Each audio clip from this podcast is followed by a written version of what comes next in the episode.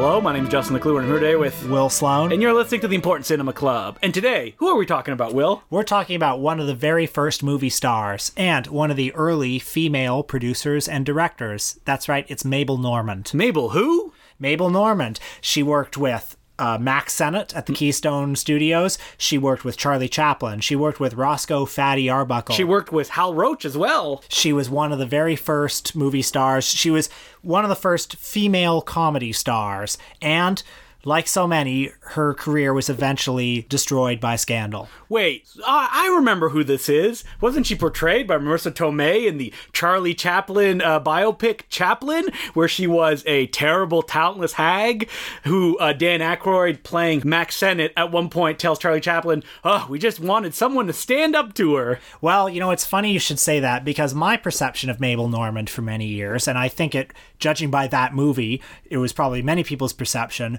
was based on one story of her interaction with Chaplin. And this source comes from Chaplin's autobiography, which was published in the 60s. He said, now, I was anxious to write and direct my own comedies, so I talked to Sennett about it, but he would not hear of it. Instead, he assigned me to Mabel Normand, who had just started directing her own pictures. This nettled me, for, charming as Mabel was, I doubted her competence as a director. So the first day there came the inevitable blow up. We were on location in the suburbs of Los Angeles, and in one scene, Mabel wanted me to stand with a hose and water down the road so that the villain's car would skid over it. I suggested standing on the hose so that the water can't come out, and when I look down the nozzle, I unconsciously step off the hose and the water squirts in my face. But she shut me quickly. We have no time, we have no time, do what you're told. That was enough, I could not take it, and from such a pretty girl. I'm sorry, Miss oh, Miss Normand. I will not do what I'm told. I don't think you are competent to tell me what to do. That is awful. So yeah, that's pretty bad. And for you know, listen, I can do it funnier. It's about me. You don't understand. I'm a genius. Mm-hmm. That you know, I read Chaplin's autobiography when I was and you young. love Charlie Chaplin. I love Charlie Chaplin. He's maybe my favorite filmmaker. Mm-hmm. So that anecdote, I think, for many years, sort of set my perception about who Mabel Normand was. that woman that I, was trying to keep Chaplin um, uh, from reaching his genius. And I mean, I'm I'm ashamed of that now because Mabel Normand is really getting reclaimed now. Mm-hmm. Uh, she some of her films are included in both of the pioneer women directors mm-hmm. Blu-ray sets, sets. Yeah. One by Kino Lorber, the other by Flicker Alley. And I think that in in sort of silent cinema fan circles her work is like there's there was a documentary about her a few years ago looking for mm-hmm. Mabel Normand seeing her talent not just as a director as a producer also as a performer it should be pointed out that she was in the infancy of movie making to the point that she was working at Biograph with D.W. Griffith and all the other people that were coming up and figuring out what movies were. She was a star before there was such a thing as a movie star. Mm-hmm. Like in those days, they didn't publicize the names of actors. The actors were just employees of the studio. If you see photos of like what early movie making was, it's amazing. It was often like a bunch of sets all beside each other, and because they're shooting silent, they'd be like 12 cameras all rolling and doing their own little thing in this warehouse space. And they didn't publicize the names of these people. Like for example, when Chaplin started to become popular, people would send notes to Mack Sennett. Theater owners would send notes being like, "Send us more films with that funny man." oh wow. Or when Mabel Normand was working at Biograph, uh, and then she worked at Vitagraph, she was credited as Vitagraph Betty. Mm. And so people would write to fan magazines like, Who is Vitagraph Betty? We want to hear more about Vitagraph Betty. She was born to a working class family in Staten Island. She started off as a model. She didn't intend to become a model. She sort of stumbled into that career because she went to one of the big department stores in downtown New York, tried to get a job, and they said, Well, listen, uh, you're very pretty. We're not going to have you uh, uh, selling stuff. You're a woman. We can't have that happening. So we're going to have you posing as, as a model for our stuff. And then that led to quite a successful modeling career. And then from that, she stumbled into a film career, working as an extra at D.W. Griffith's Biograph. Uh, she co starred in films with Important Cinema Club favorite William Bodine, who we've done right. an episode on as well. And that's where she met Mack Sennett. Mack Sennett, who sort of the godfather of American slapstick comedy with his company Keystone. You know that company because Keystone Cops means a very specific thing when you're talking about comedy, mm. usually used uh, with negative connotations. And Mabel Normand became uh, not only his uh, favorite actress, but also his girlfriend and fiance in real life. They went out west when Max Sennett was given the chance to run his own studio. Max Sennett often had like the bathing beauties in his films, uh, and she became one of those. But she was also unique because not only was she a, a pretty young ingenue, but she could also do heavy duty slapstick and she could do stunts. Uh, and she was charming and magnetic on screen. Like you said, she was one of the early stars, and it's not because she was put in star roles; it's because people genuinely liked to see her on screen and found warmth there that wasn't always present in the films of Max Sennett. Yeah, so you know, I was watching some of these early films uh, with an eye towards Mabel Normand this week, and it's interesting.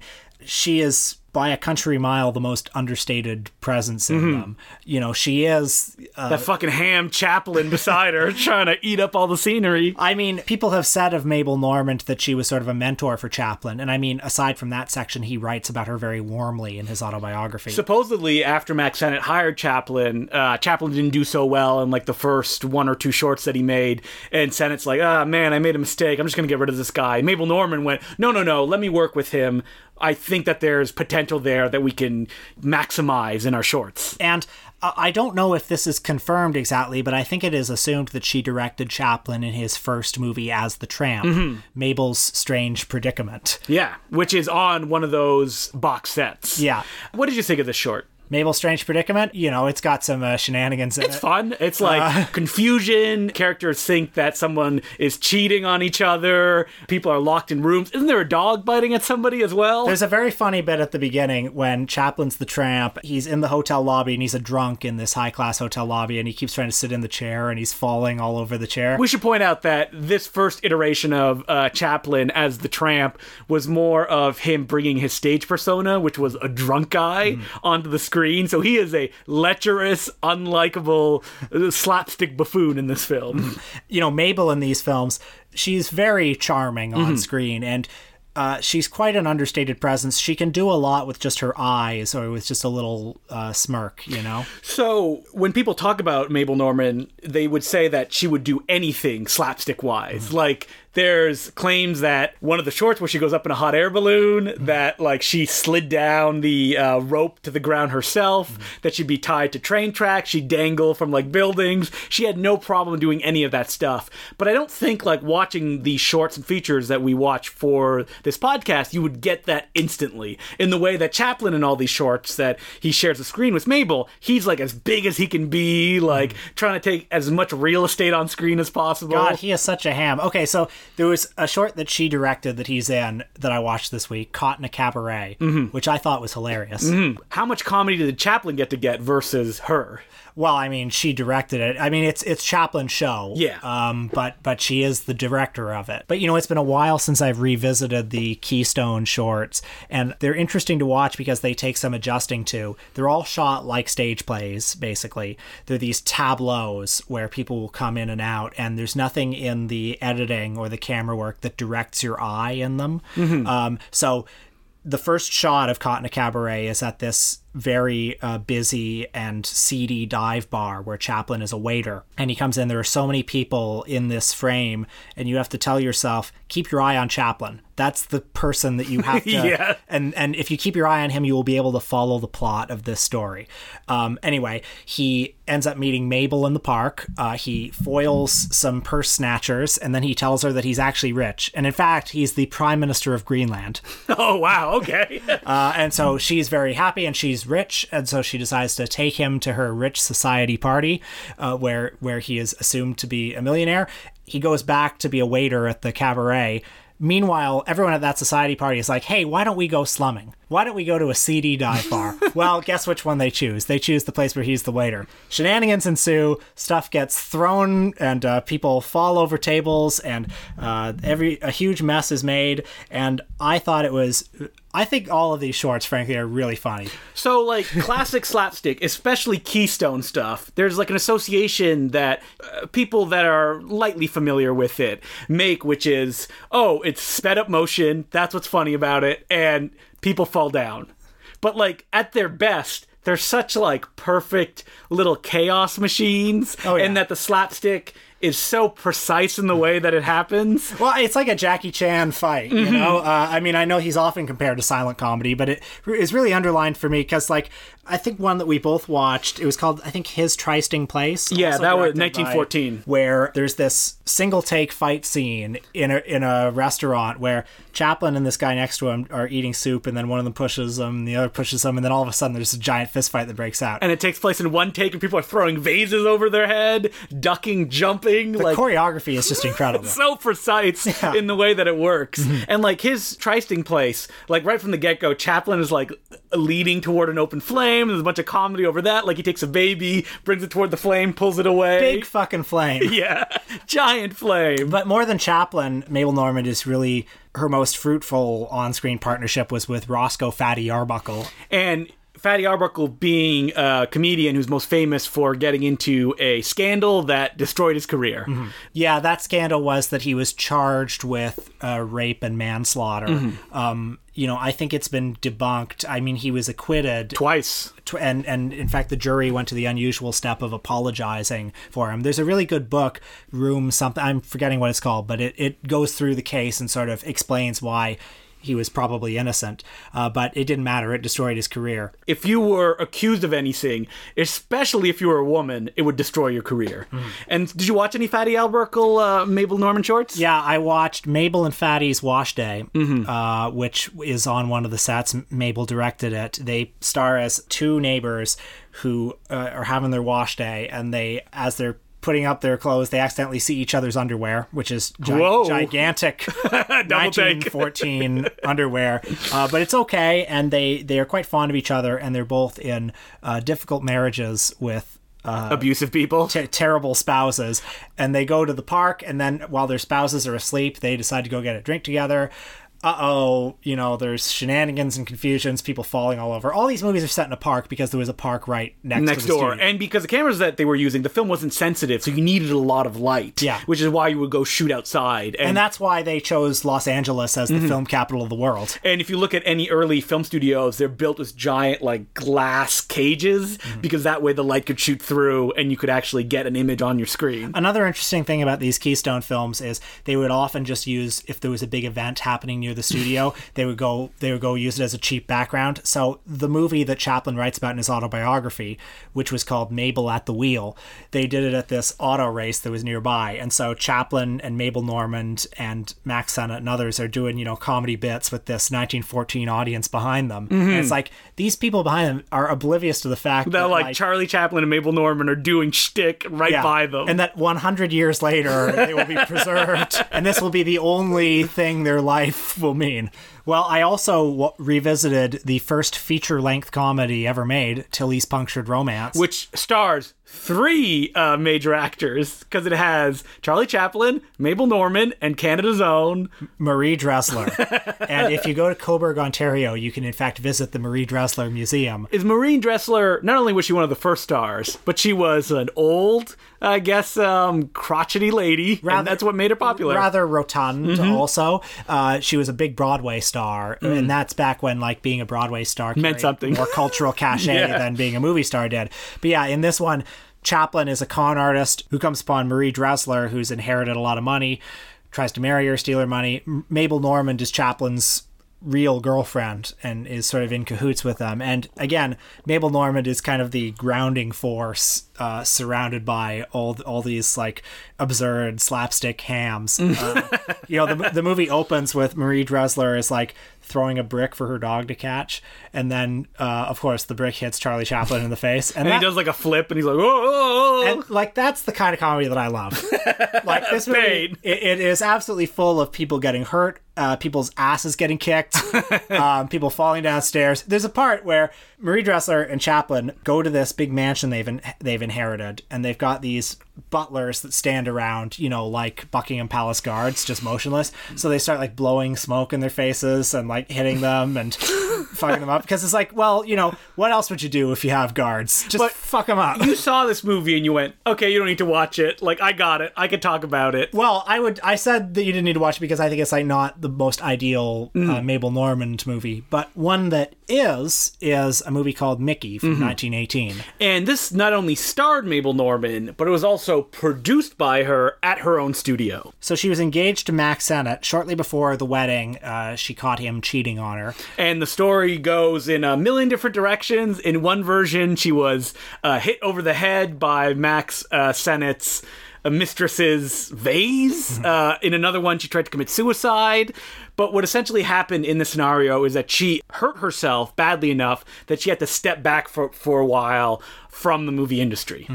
She went back east, and then Max Sennett, I guess to lure her back, uh, promised her her own movie studio, the Mabel Normand Motion Picture Company, which was the first motion picture company named for a woman. Mm-hmm. and she was in charge and she didn't direct the film that she starred in mickey but she was supposedly the creative force behind it and sh- she wanted to make this film separate from her Max Sennett stuff in the sense that she wasn't going to go for the big, broad Charlie Chaplin style slapstick. She wanted to be more of a dramatic, kind of romantic film to show a different side of her. Max Sennett doesn't seem to have been a, very sophisticated producer. Like he had certain theories about it has to be fast, fast, fast. Mm-hmm. You can't let the audience think, and if they're bored for even a second, then it's a problem. But Mickey is like a character-driven comedy. Mm-hmm. I mean, there's slapstick. She dangles from a roof at the end. Mm-hmm. Uh, there's some fight scenes between the men, but it is kind of like very gentle and kind of non-threatening and it never reaches any heights of like melodrama that you could associate with other films around this period. It's basically a Mary Pickford movie. yeah and she was good friends with mary pickford because they came up together through the biograph company. The story is Mabel plays the title character Mickey, who is a orphan, an adult orphan basically, but she's been entrusted to the care of this poor miner by uh, the miner's former partner who died, and she has some wealthy family in the city. The wealthy family meet her, realize that oh she's just a poor girl, so they make her be the janitor of their home. Uh, then she goes back to the just mine. like the favorite Then she goes back to the mine, and uh oh, wouldn't you believe it? Somebody struck oil, and now she really is rich I was struck by how class conscious this movie, and in fact, I think all the movies that I saw are. This was a time when the working class in America was bigger than it is now. Mm-hmm. I think perhaps people were just like more conscious of the fact that there were the rich people and then there were the rest of us. And so many of these comedies are about transgressing Mm-hmm. that. someone poor is assumed to be rich and that's where the comedy comes Yeah. And there's a cathartic joy in watching the rich people humiliated. So, uh, Mickey, as we said, is a very pleasant film. Mm-hmm. It's not one that I would go out and be like, you gotta see this! Because it is like those Mary Pickford dramas that we talked about way back in the William Bodine episode that we mm-hmm. did. But this film, Mickey, was a massive hit. Supposedly the biggest hit of 1918, the year it came out. Yeah, I mean, I read that this was a time when, you know, the idea of an independent woman was starting to become more mainstream. There was Well, not that mainstream. not that that not that mainstream, but like you know, there was such thing as the suffragette movement at mm-hmm. this time. For instance, there were such thing as women in the workforce, and these trends happening made a story like this or, and a star like Mabel, kind of this free spirited girl. So it's a good thing she took that money and made more feature films, right? Well, nope. unfortunately, Max Sennett took all the profits and used the profit to build his own studio, the Max Sennett Studio. So What a jackass. Mickey was the first, and despite the film's enormous box office success, it was the first and last film from the Mabel Normand Film Company. And not only did he say, ah, you know what, it's only business, supposedly when he took all that money, I don't know why she would be so offended. He also, in his biography, claims that Mickey wasn't that big a box office success and that he just kept trying to play it until it hit. And it was really him that did all the work. what, a, what a jerk. Well, she ditched him and she signed with Samuel Goldwyn. Who promised her big things at his company, and she did star in a bunch of films that were supposedly very unmemorable. Yeah, and once Goldwyn had money troubles, she went back with Max Sennett because Max Sennett, I guess, uh, made her a favorable offer, and they made a couple more movies. But this is around the time when Scandal starts to strike. In her Scandal number one.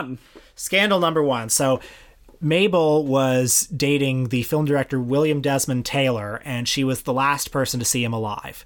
She uh, left his home, and then somebody we don't know, we still don't know who. It's an unsolved mystery. Shot him, and you know, she had an alibi for where she was that night. That was supposedly airtight. Doesn't matter. And just uh, the connection, you know, there, there's something here that kind of smells like sex, you know? So that's a problem. And also, stories started to get spun about, oh, uh, were, were there drugs there? Was he uh, in cahoots with this, like, drug mafia? They painted her as a drug addict and like it was her dealer that shot him or other horrible stuff to the point that the public or I don't know what uh, governing bodies did this decided to ban her movies and that they couldn't be shown anymore because she was involved in this. now she was extremely popular at the time and the movies were very successful and she was very well liked. So uh, it was possible to emerge from the scandal still at the time she continued to make a couple movies with max sennett she made one that we both watched called the extra girl and i guess we'll get to scandal number two in a sec So yeah, we can talk about the extra girl, which I think is almost a better melding of uh, the Mickey formula with some extra slapstick. She gets chased by a lion at one point. i did like the extra girl better than i liked mickey and it was also 67 minutes long But it also had that feeling of like this is a movie about um, Mabel Normand going to Hollywood and getting to shenanigans. Why isn't she in Hollywood yet? yeah yeah so yeah she's just a poor girl who dreams of stardom and then uh, gets to go to hollywood because somebody has sent her picture to the hollywood studios but it actually wasn't her picture it was somebody apparently more attractive than her which is interesting to think because mabel normand is very attractive yes. anyway she gets to hollywood and they're like oh you're not the girl we want you're going to be a janitor so she becomes a janitor again And then she gets a screen test, but everything goes wrong. She lets a lion out of a cage, and it has a terrible final scene where she goes, "You know what? what? I'm more happy being a mother and taking care of children than having a movie career." The end. yes uh, that's a message that will not be very fashionable if you watch it right now Because it's a bad message. It is a Nothing about message. fashionableness. you know what you're right And I'm sure Max Sennett is behind the scenes going, yeah, that's what Mabel Normand should do. She should just have a family with me and I can have my affairs and then she not get involved in all this stuff. uh, it does have that great scene with the lion though. It does. That's a great. And she's like right face to face with the lion who's like jumping Yeah. over doors to like get at her. and I think you can really get why she was a star. Mm-hmm. Like like there's a there's a lightness to her screen presence. You know, she can she can kind of do it all. She can do yeah, she can do drama, she can do comedy. She can slapstick. Yeah. And obviously she was behind the scene and intimidating all the men, including Charlie Chaplin, and being like, listen, we can't have women doing this kind of stuff. you know, by the way, as I was rereading that chapter of Chaplin's autobiography this week, he was mentioning how unpopular he was with the crew of that particular movie, Mabel at the Wheel. Huh, I wonder why. So some of those guys looked like they, they wanted to sock him in the face. And, you know, reading it now, it's like, well, that's really nice that they were on Mabel's side. yeah, because she was probably a good director that they liked working with. and and you know i guess that gag of him looking in the hose and getting sprayed with the hose probably probably wasn't that exciting to anyone in the No, it wasn't. and we have to understand as well is like Mabel was creating all of the stuff with Max Sennett and all the other people as it was going on. Mm-hmm. I read somewhere that she invented the first custard pie fight to appear in movies. Wow. Uh, I don't know how much you know I play hope will that's give. true. I really hope that it's true, but you can tell as her career went along. Even the scandals that she got involved with, that the people were just happy to jump on her and destroy her because she was in their way. And that it was like an affront to them that this woman was directing and she got her own studio and she could be a star. so the second major scandal came in 1924 around the time when the extra girl would have been playing in theaters she was i guess seeing an oil tycoon named courtland s dines who was shot and the person who shot him was mabel's driver With her gun. And it seems that Mabel and Courtland S. Dines, what a great name, Yes. uh, were having an altercation, and this driver came in and shot him. And it seems that the driver was overly obsessed with Mabel, and had there been more bullets in the gun, he likely would have shot her and himself. As it turns out, Courtland S. Dines did not die, but to be involved in two gun incidents so close to each other and being a woman. and being a woman, uh, Her films were banned again. kind of rang the death knell on her career. Yeah, her and, films were banned. and to your point about her being a woman, it is interesting to compare her to Charlie Chaplin in the 20s, who had it was a pedophile. who was a pedophile, who had some very serious Yeah. scandals, including, you know, two very splashy divorces. Two girls that he married when they were 16. Mm-hmm. I mean, those are some eh. very heavy scandals to survive. Yeah, but he survived it because he's a white guy and people liked him. Yeah, and also he had the tramp, and mm-hmm. you know you can hide behind that character. His off-screen persona was so different from the tramp. Mabel Normand in her shorts, like Jackie Chan, was credited as Mabel Normand. That was her character name in all of her films. Yeah. Like people associated this image of this kind of working class woman who kind of hobnob with rich people as her. And mm. I think that when the, that kind of illusion was shattered, they just jumped on it. Also, there's like an there's kind of an innocence and a purity to her screen persona, don't you think? Mm-hmm. Yes. Like, yeah, which you know, once you bring in this this uh, shady business of sex and drugs and alcoholism and uh, murder, um, Yeah, the tramp would never do any of those things. Of course Even not. though he was on William Randolph Hearst's boat as well. so many scandals. so you know the Richard Attenborough bio- biopic Chaplin. At the end of it, Oh my god. Yeah, I sent you this still frame because I was watching the end, which I haven't watched Chaplin in ages. What what a joke that movie it's is. a terrible film. that ends in Robert Downey Jr. in old age makeup, just his eyes leaking like he's about to start melting, like in Raiders of the Lost Ark. And uh, title cards came come up of like Charlie Chaplin lived his life, his wife loved him. Mabel Normand, it just comes up like she died a drug addict, and that's essentially it. Yeah, and she never acted again, which isn't actually true because after the scandal, she acted in the stage. She had a couple of other film appearances, but you know, She was in a Leo uh, McCarey film. but I mean, uh, alcoholism was definitely catching up to her at this time. You could see it on her face. But she also had tuberculosis, and the last three years of her life, up to when she died in 1930, were essentially just battling tuberculosis. Mm-hmm. not only was she pulled out of the system so she couldn't evolve as a filmmaker, she died in a way that like her films are kind of available on public domain doopy versions, but she's someone who is because she's in the shadow of Chaplin, always the person who tried to get in his way, but he was the genius and he was able to fight through. And so that's starting to change. Mm-hmm. though. People are starting to look back at her and see who she was and what she did. And how important she was in the evolution of these films. Mm-hmm. And in the evolution of Chaplin, too, Yeah. frankly. Yeah. I mean, without her, would we have a? Probably maybe not. not, Yeah, yeah. who knows? So I would definitely recommend checking out Mabel's Strange Predicament, which he directed, and the other Chaplin one you mentioned. Uh, Caught in a Cabaret is very funny. and just start from there and just you can kind of explore. There's so much she's acted in 220 things. Oh, I also recommend she didn't direct it, but she acted in it. Fatty and Mabel Adrift. yeah, that's another one of those classic ones. Yeah. So check those out. They're available all on YouTube. And if you go to Canopy, which is a free streaming service from uh, Canadian public libraries, I don't know if it works in the It US. works in the U.S. as well. Yeah. and you can check out all the Flicker Alley stuff that they've released, including the Extra Girl, which we mentioned, in pristine quality. Do we have any letters this week? We do. And as per usual, you can send us emails at important cinema club podcast at gmail.com. The first letter is from JP McDevitt. And he writes, You talked about Jackie Gleason chewing up the scenery in Smokey and the Bandit. What are some of your favorite examples of actors chewing it up like that, and how would you define that phrase? I got to see Exorcist 3 in 35mm last year, and it's well worth watching at least the first 30 minutes purely for George C. Scott. He chews it better than I can ever remember seeing, including at least one scene where the other actor is obviously trying not to break. Fantastically entertaining. Well, thank you very much for that letter, JP McDevitt.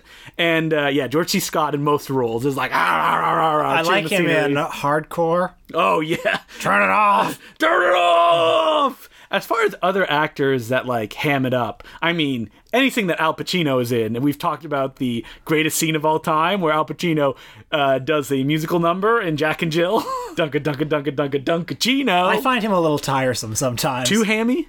What about Nick Cage? Do you think he's too big? I like Nick Cage when he is big. Mm. I think actually oftentimes Nick Cage is not big enough. I think he sleepwalks through a lot of stuff. I think that when he's committed, he Mm-hmm. goes for it. But when he's in some Bulgarian green screen movie, he's like, ah, I don't care. I liked him in Mandy this year. Mm-hmm. You know, the scene that everyone talks about where he's like drinking the tequila and he's sitting there in his underwear and, yelling. People tend to forget that this is Academy Award winning uh, Nicolas Cage. That's right. Who won for Leaving Las Vegas. And if you watch that movie, it's just a Nick Cage performance in the dramatic context to make it work. I like uh, certain of the Klaus Kinski performances for this. Mm-hmm. Badman Klaus Kinski. I think Cobra Verde has some very uh, intense scenery chewing in it. Like, all that I can think of are like YouTube clips.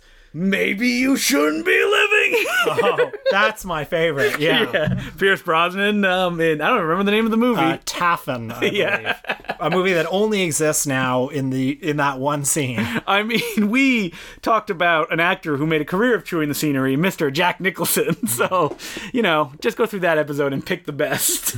so, our next letter is from Emil Dirks, and it goes Dear, how did this get made? Whoa, whoa, whoa. What is this? Get the fuck out.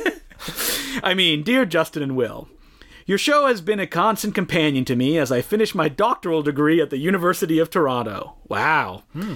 I can't tell you how many nights I've stayed awake poring over some dry academic texts. You know what? Just quit school. Listening to you chuckling away in the background about some director I've never heard of. You've made the grinding slog that is graduate studies just a touch more bearable by your sincere appreciation for cinema in its best and most disreputable forms.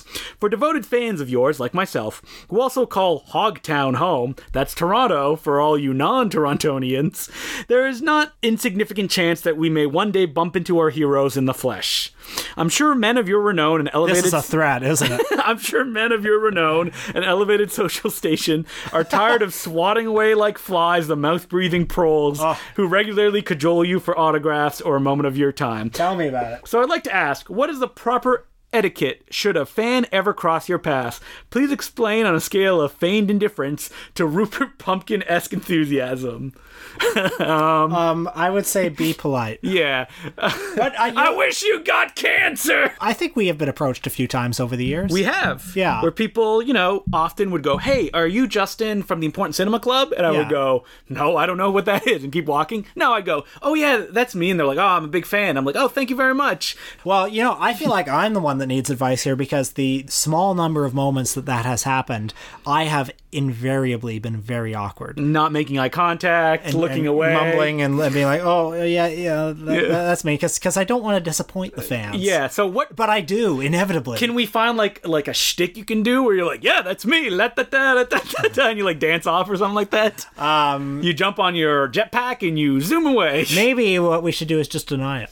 You know, when I was a fan of people, I would go up to them like little nobodies, and if they ignored me or like looked away, that stuck with me my entire life. Okay, that's what I have thought Yes. whenever it's happened. yeah.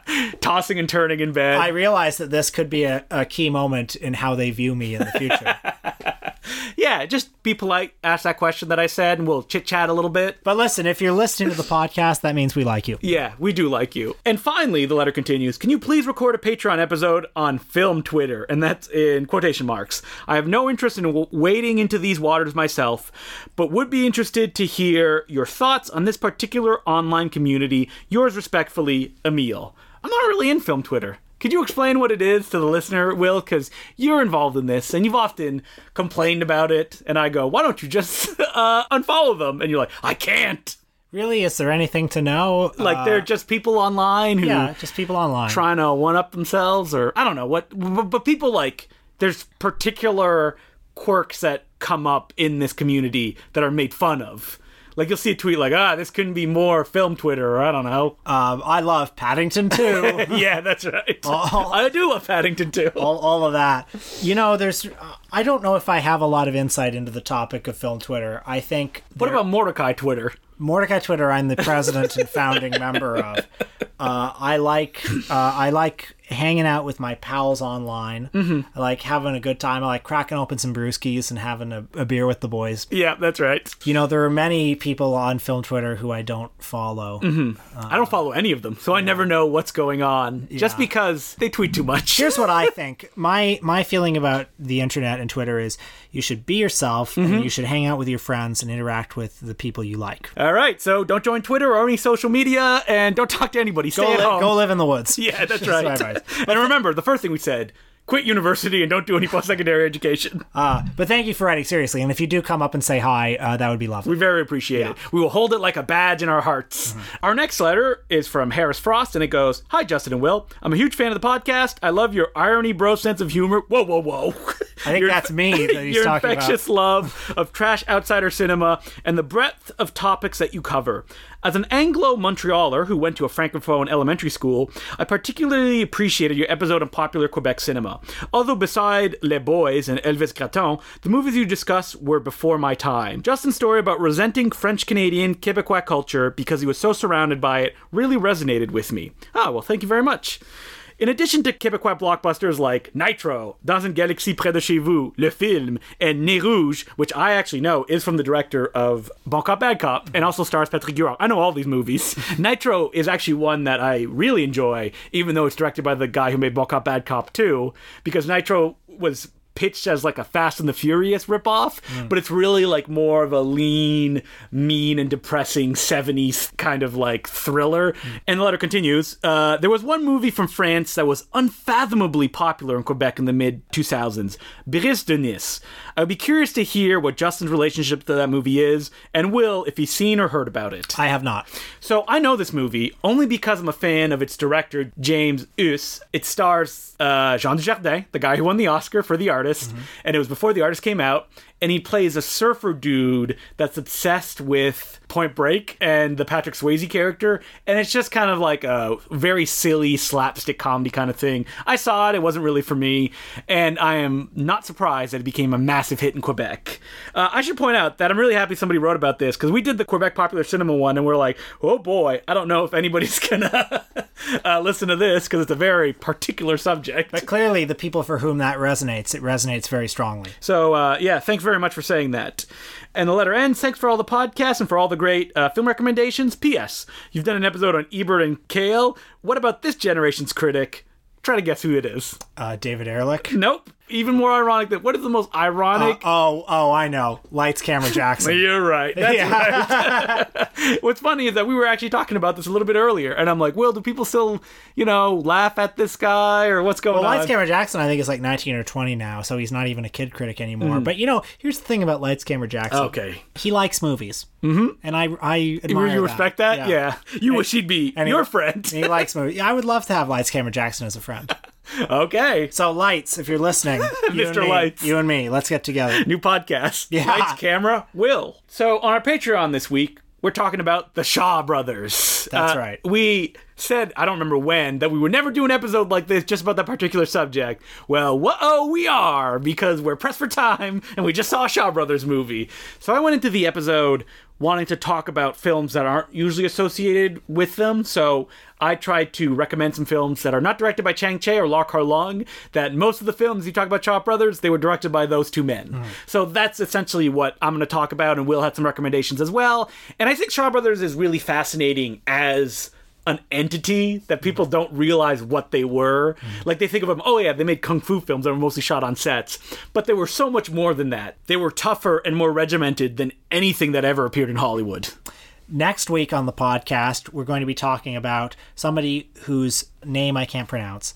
Well, I'm gonna wait for you to say it. but you'll know it when I start saying it. It's Apichatpong, Weerasethakul. Yeah, okay. we are Sekal. Or as his Western friends call him, Joe. He I is, can't even say his first name, even though you just said it. by the time we do the podcast next week, we will have looked up how to pronounce it. That's right. Yeah, but now we're just uh, by the seat of our pants. But he is the director of the Palme d'Or winning film Uncle Boonmee Who Can Recall His Past Lives, along with such films as Tropical Malady, Cemetery of Splendor, uh, many others. I recently revisited Uncle Boonmee and was kind of blown away by it. and Thought it was a beautiful film, so I would like to dive into his filmography. Yeah, he actually hasn't made that many movies, but the ones that he made were very important, and I'm really excited to also explore his filmography. and you know he is considered such a high art uh, almost esoteric guy but i think his movies are simpler than they appear and i think uh, they're, they're, they're, Mm-hmm. You're a there. galaxy brain. You're like, I understand these. but here's the thing i don't fully understand them and But- that's em- you yeah, embrace that They're more approachable Yeah. than his reputation Yeah. would lead you to believe. yeah So that's what we're doing next week. And just a reminder to become a Patreon subscriber, go to uh, patreon.com slash the important cinema club. $5 will get you uh, an exclusive episode every week. $10 will get you a newsletter that is written every month and gets shipped out to you in the snail mail. We should point out that this week, for the first time, we did a video that you can find on YouTube by searching Important Cinema Club. I guess uh, one of the movies we talked about on it, Glass, and the Netflix Fyre Fest documentary. Video content, that's what people want, right? Take a screen grab and then Photoshop yourself in it. And it's like, you're friends with us. That's right. Oh, wait, no. There was that whole um, article that came out that video is not the future, and the numbers were all trumped up. what are we doing, Will? I guess we're never going to make a living off this. no! well, until next week, my name is Will Sloan. I'm Justin Decloux. Thanks for listening. This week, Jonas Mekas died. Uh, I believe that's how you pronounce the name. It's like so many names, it's a name that I'm more used to reading than saying out loud. But Jonas Mekas was a writer, a poet, experimental filmmaker, and most important, I think, as a promoter of experimental film and offbeat film culture in New York City, mm-hmm. and by extension, the rest of the world as well. He was one of the kind of, you know, champions of all the movies that we know now as like classic American experimental cinema coming up out of the 60s and 70s. I mean, he was the kind of guy who was, you know, fighting court battles over flaming creatures and Scorpio Rising. Like he uh, ran some theaters and film societies as well, didn't he? Yeah. Uh, throughout his career. That's right. And in fact, you know, it was Andy Warhol who started going to his screenings that led Andy Warhol to make all of his experimental films. I know Jonas Mekas was also close friends with uh, John Lennon and Yoko Ono and, and sort of uh, helped them make experimental films. I mean, this is a guy with whose influence was much vaster than you might initially think it was. And you can still um, check out his critical writings because he did publish some in a book form recently. Mm-hmm. And as you pointed out when we were talking about this years ago when it came out, I think we may have talked about it in one of the early episodes of the podcast. Yeah. That like it's really fun at first, and then you're like, oh, okay, like.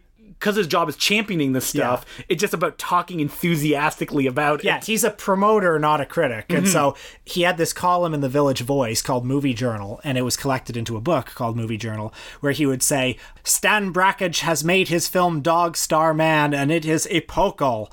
Uh, but what is it about? To say what is it is about is to uh, demystify it. The only way you could find out is by paying five dollars and coming to my cinema to find out. Yeah, but that book and those columns are a great time capsule of when these movies were coming out and the way they were being talked about at the time. Um, I mean, also he was a filmmaker. He's well known for Walden and Lost, Lost, Lost, which I haven't seen, but he made these diary type films, just just uh, collections of footage that he shot. I mean, I've seen a few of his movies, and I remember going to see one at the Anthology Film Archives, which was the movie theater that he founded in New York. It was called My Mars Bar Movie, and not the chocolate bar, but there was a bar in the Lower East Side called the Mars Bar, where you know people would hang out, and it was like so many places uh, steamrolled to make uh, a condo. And I remember seeing the movie and not quite understanding what the point of it was. It was like, oh, geez, okay, it's a bar, whatever. But now I'm older and wiser, and I've seen lots of beloved places, you know, get torn down and replaced by condos. Yes. Um, and I think about that movie a lot. It's very resonant. Like his movies are very much about these like bottled, preserved moments of time that would have otherwise been forgotten.